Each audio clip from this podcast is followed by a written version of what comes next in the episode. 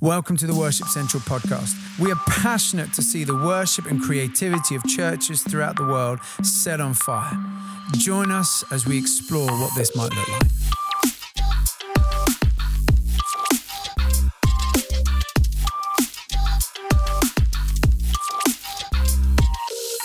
Hey, well, welcome everyone to the Worship Central podcast. Uh, I'm Tim Hughes, joined with Nick Herbert, and we have with us an absolute legend, Les Moir, all the way from Eastbourne. Uh, Les, anyone who doesn't know, Les has been um, a key part of Integrity Music, formerly known as Kingsway, and has been involved in producing, playing music, A&R, uh, involved producing many of Graham Kendrick's early albums, key in uh, working with Delirious, with Soul Survivor. I've worked, uh, as Nick would have, with Les for many, many, many years. And basically, wherever you go, uh, in terms of the church and worship and music, you'll find Les's. I was going to say grubby finger paws. I dropped the word grubby. His, his prints are everywhere. Uh, Rachel, my wife Rachel likes to describe him as the Holy Spirit. Uh, he seems to be everywhere, um, and she says that in a good way because Les is one of the most kingdom-minded, generous people Yeah. I've met, and just passionate about seeing the whole diverse church express worship. So, Les, thank you for joining us. It's my pleasure, Tim. Yeah, great to see all that's happening with Worship Central. Yeah, well, well Les, wh- wh- why don't we just quickly jump in straight away? Uh, just tell us, how, how did you end up, kind of what were your first engagements with kind of worship and music? Um, we know I was brought up in the Salvation Army. My, my parents were Salvation Army officers, and so you know from a really from an ear- really early age, like five or six years old, I was involved in trying to play trumpet or trying being involved in making music for God, and just the whole thing of taking music onto the streets, worship music onto the streets, and then that combination of worship and justice. You know, they're just deep in me. But um, when I left school, I, wa- I started to work for a recording studio in London.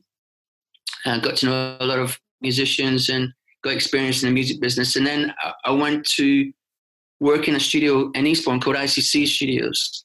And the, f- the first month I arrived uh, was actually um, the, f- the time when Graham Kendrick recorded his first worship album.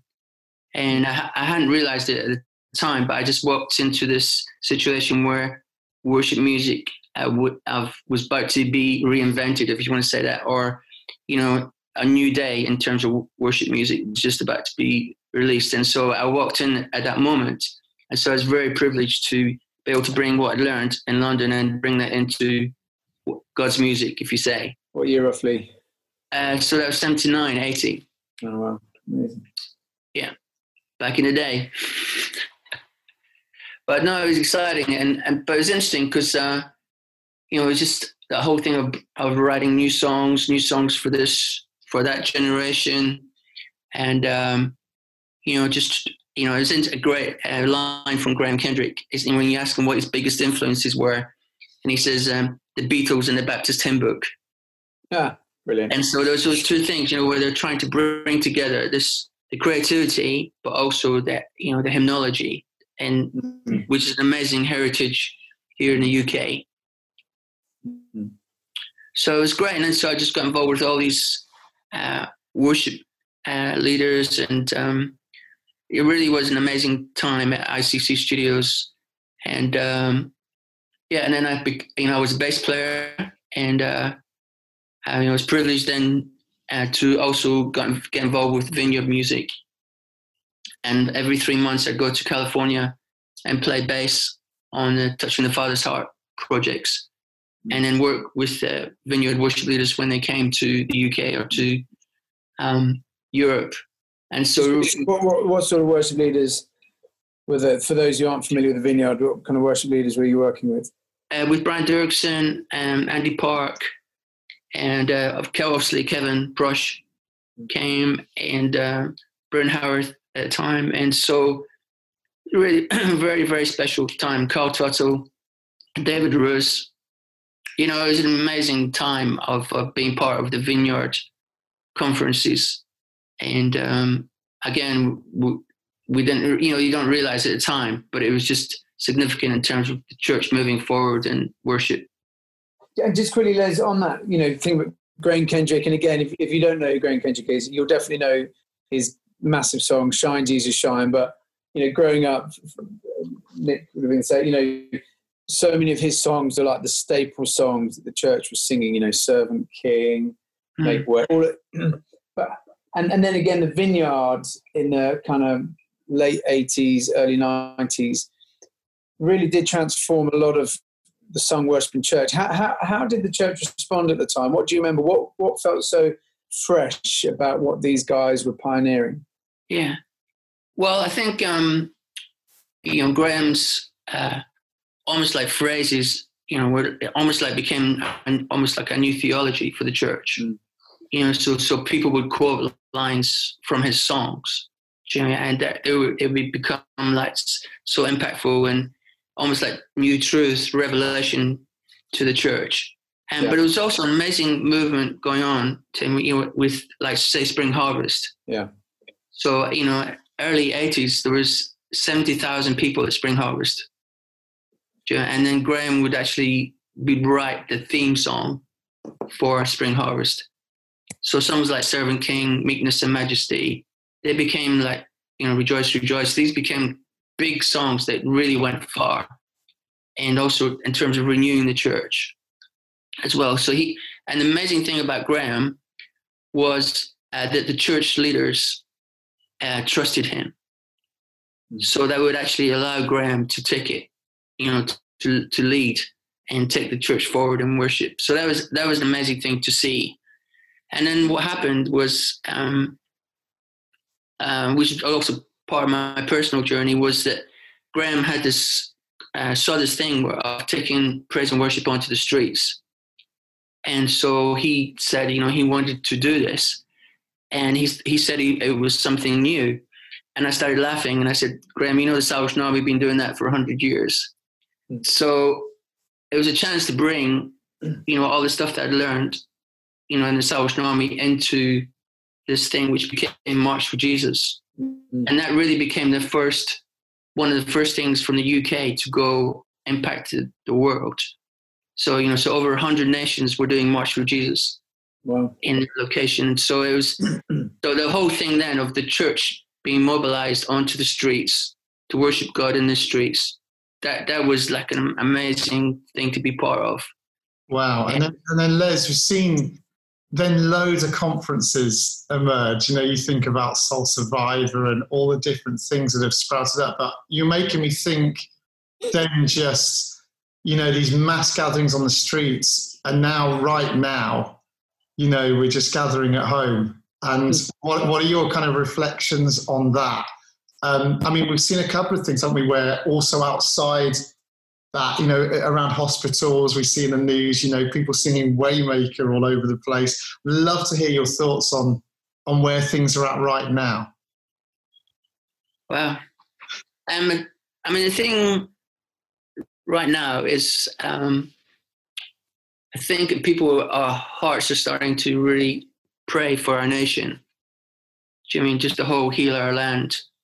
It's one of those it's just in your face now you know, it's not one of those things that was somewhere another nation. It's really here, and so I think this whole thing of of us bringing the songs of hope and uh, crying out to God, and um, some you know, and that's why songs like Waymaker and the Blessing Song and you know those songs are really becoming very uh, important, and. Uh, the other thing was, you know, I'd be thinking about this morning was just a whole, you know, scripture in Matthew 13, 52, where it says storehouse by the storehouse owner who brings out treasures old and new. Mm. And so that, you know, I was been in touch with Brian Doerksen and he's telling me about the Faithful One song. And it's, that's become like a key song for this time. And uh, I think our, our thing is to really to bring the right songs of anthems that will release hope to this generation. Mm. And as some of them are new, and then some of them are old, and it's up to us to choose the right songs that bring those ones. How do you see that with songs? Because do you think a lot of that is down to just the way people are choosing songs and they think, well, that there's something about that right now. It feels like it really connects. Or how do you see kind of that life cycle of a song? You know, you think about um, something like in Christ Alone. You know, it was written a long time before. I think you were telling me this. It was written quite a while before. Then it suddenly really exploded, and mm. there's a strange kind of like time bomb effect with a song, isn't there? Where you kind of you don't quite you set it in motion, and then you don't quite know when it's really suddenly going to reach uh, the moment. Yeah, I mean, it's interesting, isn't it? Because some songs take straight away. And um, I was just thinking about, you know, Here I Am to Worship. You know, as soon as that was introduced, that spread very, very quickly. Yeah. You know, but, you know, say within Christ Alone, uh, when 9 11 happened, that's when almost like In Christ Alone be, became the song. You know, and then that projected it, accelerated it, and it became you know important. I mean, and, and also the interesting thing about Waymaker, I mean, Waymaker is four years old. So Waymaker was first released 2017. So it's really interesting to see that now is the time. Yeah. For it to come. And so that's what I, you know, I was saying earlier, just about being a storehouse owner, just being aware of these songs and uh, what the timing of them. But the, the thing with Waymaker that's interesting is that actually, because it's written by um, in Nigeria, wasn't it? Yes, um, It's not, yeah, and and and then, um, but it, it had like on YouTube, her version had millions and millions of views. Yeah, but it but it hadn't quite come to the west, you know, yeah. of the west, and then I guess a couple of people recorded it. I think Michael W. Smith and Leeland, obviously. And, yeah. But it makes me think that there, there probably must be other kind of treasures, great songs out there that, because we're so familiar with our songs coming through a very small, narrow staple of worship leaders, or you know, yeah, how, how do we unearth all of these different songs? And again, again, a critique can be, and gosh, we're guilty of this ourselves. You know, everything's sounding quite the same. Is it? I mean, was it? Do you think someone needed to make a very straight version of Waymaker for it to become usable in the church? Or you know, what, what are some of your learnings there? What what else do we need to release in the church to have much more diversity? Yeah, well, I think I think you. I mean, my personal story again is that you know, four or five years ago, I went to Lagos uh, with my friend Moyowa, and uh, and we did a conference seminar there. And when I was there, I met this guy called Wally Adenuga, and Wally gave me a CD of like the best of songs from Nigeria. Yeah. And then on, on that CD was Waymaker. Hmm. So and then so I came back to the UK, and then I started to champion this song. And uh, there was some early um, compilation albums, and I put that album, put that song on the album and uh, and then we just I started connecting with Sinach, and um, so we were championing this song, and then and then also then Leeland was wanted to was going to record his album, and then he asked that he he actually said I want to record songs from other nations. Mm. Mm. So that was actually him intentionally saying, you know, I, I want to, to showcase these songs, but also I want to to record these. So we, there was different people that we suggested, different songs that we suggested, and um, Waymaker was one of those. And he, I think he'd also heard it through his uh, brother Jack, and so he recorded that version, and yeah. and then obviously that's taken it to another level, totally another level.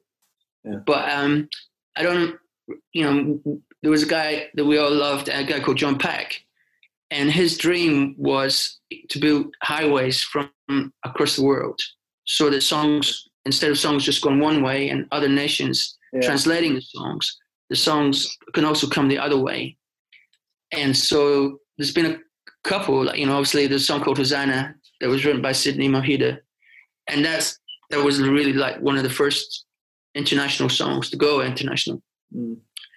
but but this waymakers is just again just saying that you know what's happening in Africa is is amazing, and we but people need to be aware of it. Mm. So Um, and but that's I think that's part of my role, part of integrity's role, is to showcase what God is doing around the world.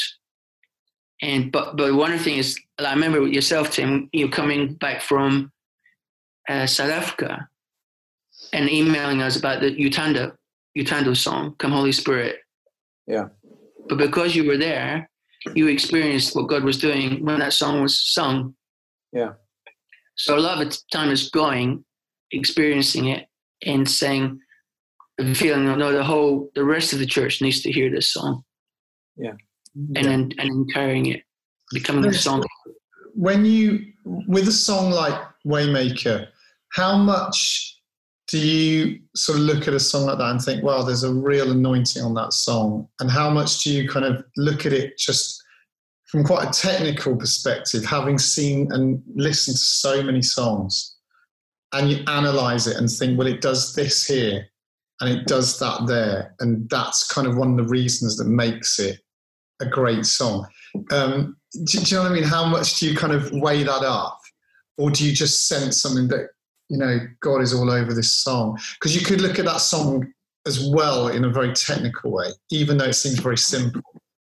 Yeah. And, and analyze it at that level and think, actually, it does some incredible things naturally that, yeah. do you know what I mean? Do you do a lot of that? Yeah. I mean, obviously, analyze songs and say, you know, usually, Nick, is how can this be better? You know. Well, you've said so that on many occasions to me, to be quite honest. is, how can this be salvaged? was that line? Uh, don't bore us. Get to the chorus. you know, God's great dance floor initially was God's great disco ball until it you know, so so really that that was one of my you know roles as A and R it's just a song critique. And so usually, sometimes like the song is, and you know, obviously as a record producer, you know, even like you know, making all these albums with Graham Kendrick, there'd be times when you just had to go through each line of a song, each section, and say, you know, this could be better or this. So, you, so usually that's my way. My way is to, yeah, you know, develop the song. For those, develop who are thinking, oh, I'm so sorry, I was just going to say, for those who um, are thinking what, like technically what makes Waymaker a good song, what would you say just to help people maybe who are thinking, oh, I'm writing songs, and not to copy that, but to learn, actually, yeah. there are some things about this that make it, um, you were saying a bit about maybe the verse and the chorus. Yeah, I mean, uh, they're different, you know? Yeah, I mean, Matt, Matt Redman has this great line um, inhale and exhale. You know, where you inhale the verse and then you exhale the response and the chorus. You know, so even some of the great songs, you know, How Great Thou Art, you know, When I Consider the Role, that uh, then sings my soul, or, you know, How Great is Our God, you know, for the verse responses, and then the bridge is massive. But but with with Waymaker, it's the same. You know, the verses you are here worship. You, you, know who you are you are here standing in our midst ready. And then the chorus is and you're a way maker but it comes out of that. And yeah. you know relationship and and um, worship, intimate worship of the verse. So i just i love those you know there was a uh, sometimes you know in the past uh, in an attempt to write new hymns people had too much truth, and the, you know where no one could. There's so much inhaling so much truth that you were getting up, you know, stomach upset or heart upset, but you just needed that space to respond. And so what, that's why I think with Waymaker it gives it builds and it just gives you that chance to respond to who God is and our relationship with Him. It's great, Les. Les, um, one of the things you've again you've travelled the world, you've been uh, I guess, encouraging behind the scenes worship in many different countries. I'd love to particularly talk about Europe because for many mm. years, Europe was seen as a bit of a spiritual desert, you know, desert place, and oh, it's tough. And but actually, there's some incredible signs of life. The church is really alive in many parts of Europe. What, what are you seeing in, in Europe in terms of worship and what, what really excites you? What do you think is going to be significant for the next 20 years? Um, yeah, I mean, the last seven, eight years has been really, really incredible in Europe. Um, so we started working initially um, in Holland mainly, and and and and also in Switzerland, and also been in Scandinavia, and uh, and also we've been working very closely with the guys in Hungary, Budapest, mm-hmm. And uh, they're now you know booked a stadium for next July, for a stadium worship event there, and um, but you know this this whole thing about um the Jesus blessed we saw the Father doing, mm. and I think you know that that is a part of our role, and so and you know so I started to visit and Swiss well it was actually Germany and Switzerland, yeah. and then I could sense that Father you know Father was just about to do something there, and so I got connected with this uh, the ICF church, and also very very closely connected to Kees, you know, Kees Kraaienoord in Holland. Mm-hmm. And um, was able to like uh, really just pass on some of the stuff that we've learned and invest into them. And uh, and really, really, it's it, it's just almost like totally gone further than we could have thought. I mean, I, I think Holland, Holland is ripe in terms of, um, I mean, even this uh, tomorrow, uh, uh, Thursday, all the Dutch worship leaders will get together and record this song, Christ, um, Our Hope in Life and Death. They will record that all together tomorrow. And so just being helping to build community. There's all the stuff that we've learned in the UK, you know, being community from community com- collaboration. And we've, you know, the stuff that we've learned, uh, you've been able to uh, pass that on, you know, to Europe mm. and uh, and also the whole thing of the culture of and that we grew up in the UK where the fathers, you know, the Graham Kendricks and Dave Fellingham and Noel Richards Dave Bilbrough, those guys, Chris Watts, they blessed the next generation and saw them come through. So, and then so we had to like nurture that and nurture that um, unity, you know, and uh, and then from that, God has started to really, really bless it. And then we've got situations with like in, this, in Switzerland with ICF, you know, where they've their church building is they partner with Samsung. So their church building is the venue in Zurich wow. for people like Sting, Emeli Sandé to do their concerts in. And the, the, church building in Holland, where Kees's, that's the place where The Voice is filmed for Holland. Mm. So the church buildings are becoming places where people that you know their their temples of sound, their acoustics and their venues are amazing. Kees has two recording studios in his church building in mm. in Holland. All those things where they're actually innovative. Do you mean? And um, and then you go to Norway and you find out the biggest selling artist that Norway's ever had is the Oslo Gospel Choir. Wow. Like above a-ha, above all these people. Uh-huh. a-ha? No, surely not. you remember those? the greatest band ever to live. On TV. Oh, check the statistics list. but you just go there and you find out these, wow, this, you know, the God music, God's music is, is, the, is you know, is, there's a, there's an, almost like an open door situation there so I think our, our role is to bless what we see the Father doing and find out, if you go there, you find out what the Father is doing. So uh, yeah, I love it. Really, really. That's so good. I, I, can see that Tim's got someone else in the room. Is it Rachel? is, I'm now we're doing all these zooms and all these like, and it's like you're kind of under the radar disciplining your kids. Like there's hand like um, Les, that, that is so um, great what you said. I, I, love what you're saying about um, unity and about the nations, and you know, hearing about in Holland they're all singing the song, and you know, recently that happened here in the UK.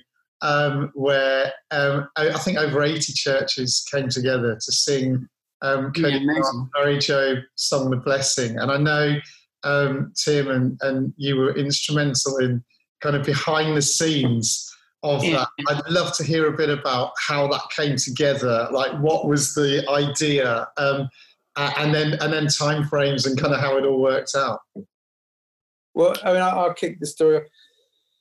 Basically, I had um, in the space of 24 hours, Nicky Gumbel and Pete Greig called me up and said, you know, this song, The Blessing, in, in Pittsburgh, in America, that a bunch of churches had gathered to sing that song over the city. And, and they're like, could we not think about doing something in the UK? And I was like, okay, if we're going to do it, it has to be the whole church. It can't be like a, a network within the church or.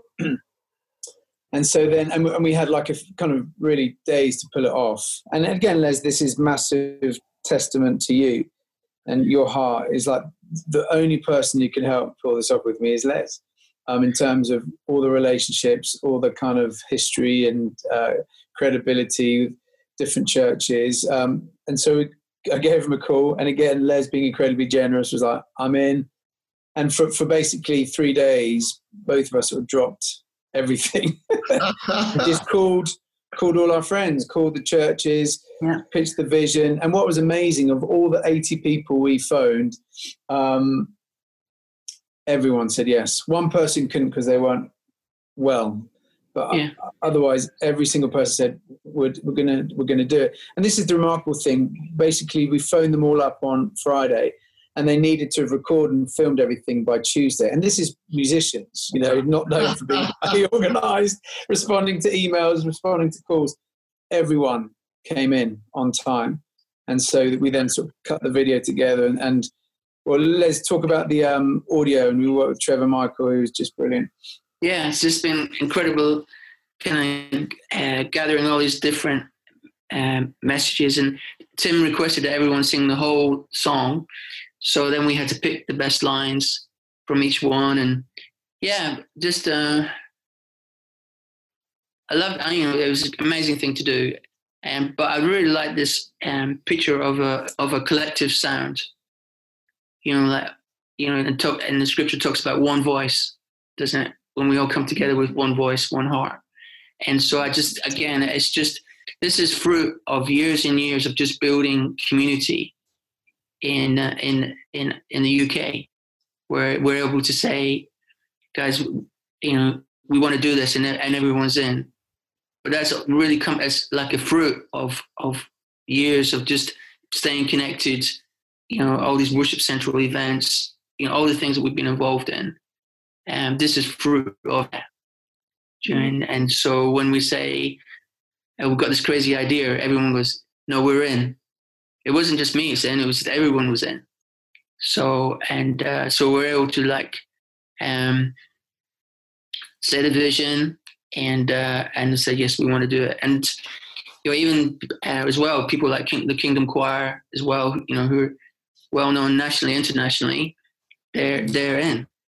Mm. You know, and so it's just a I feel really, really God is you know and you know Psalms talks about how God blesses unity and I mm. think God's going to bless us because of that. Mm. This is amazing. Can we? I just want to end. Um, you've written this brilliant book, The Missing Jewel, um, which anyone who wants to, you know, go onto Amazon. It's a brilliant read around, I guess, the story of, of particularly contemporary worship in the church over the last fifty plus years. Um, I mean, Lou Giglio says of it, Missing Jewel reminds us that God is always at work behind the scenes, chiseling facets of the jewel until it shines for all to marvel at the glory of God. And I just, I guess to end, I'd love you to um, just talk about.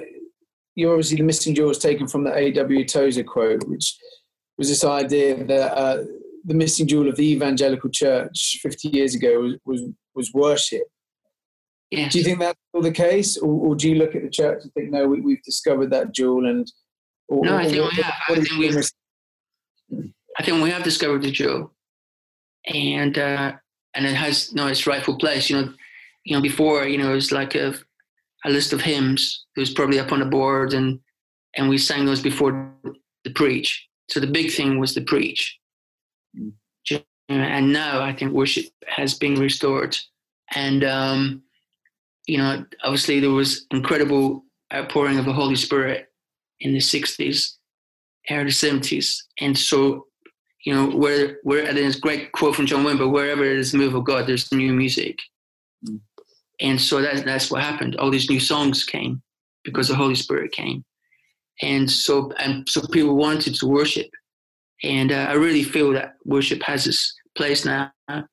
And, uh, and the amazing thing is this worship was restored in the UK church and then went out as a jewel to bless the nations. Mm. So the songs that you know were written here have gone way. I've left Ireland, mm. and so and so I was felt really privileged to, to be able to tell the story of this what God's done. You know, in Psalm seventy one it says, "One generation shall tell another generation." And I feel that this generation coming through needed to know what God had done and uh, and how it is now. But uh, yeah, I feel really um, pleased about to see how worship has been restored. But the, the main thing is not for it to be formulaic. I think that's the most important thing. Yeah. You know, um, Louie Giglio has this great teaching: Are you a song leader or a worship leader? Mm. And mm. so I think it's that's a really key thing. You know that you understand that you understand what God is doing in the room and you know at the time mm. and and the importance of worship. Brilliant. Well so, thank you so much. Brilliant. so much gold there and amazing just get your insights. And again thank you for all that you've done pouring in to the church and worship over the over the years. So uh, it's great to catch up with you. Thank you. And you tim and nick See keep writing. Awesome. all right